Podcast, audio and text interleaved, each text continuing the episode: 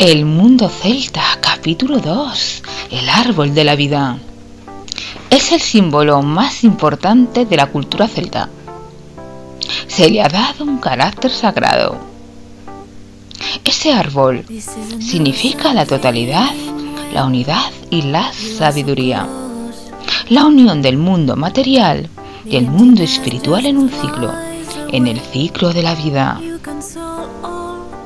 Ese símbolo es el eje central del mundo.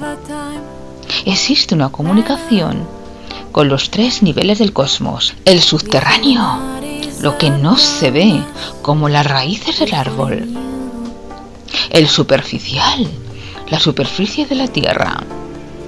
La parte visible del árbol, el tronco, que le da fortaleza. Y finalmente el cielo, por las ramas, hojas y copas. Las ramas de los árboles están orientadas hacia arriba, hacia el cielo, hacia lo espiritual. El árbol de la vida es el árbol también de la sabiduría.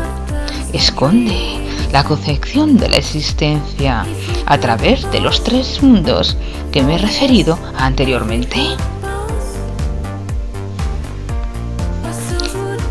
Este símbolo representa la unidad entre la tierra y el cielo, la energía de la naturaleza y el ciclo de la vida.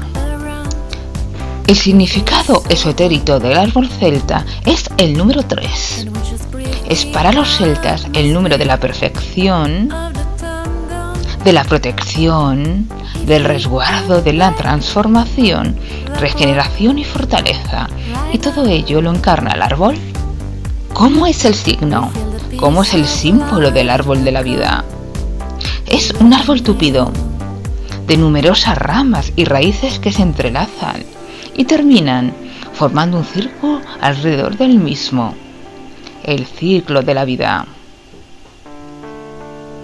De todos los símbolos celtas, el árbol de la vida es el único intermediario en la comunicación entre los seres animados y los seres celestes.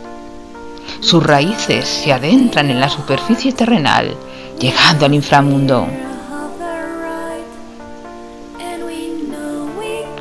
Mientras que sus hojas se encargan de la conexión del cielo, dentro de un círculo infinito.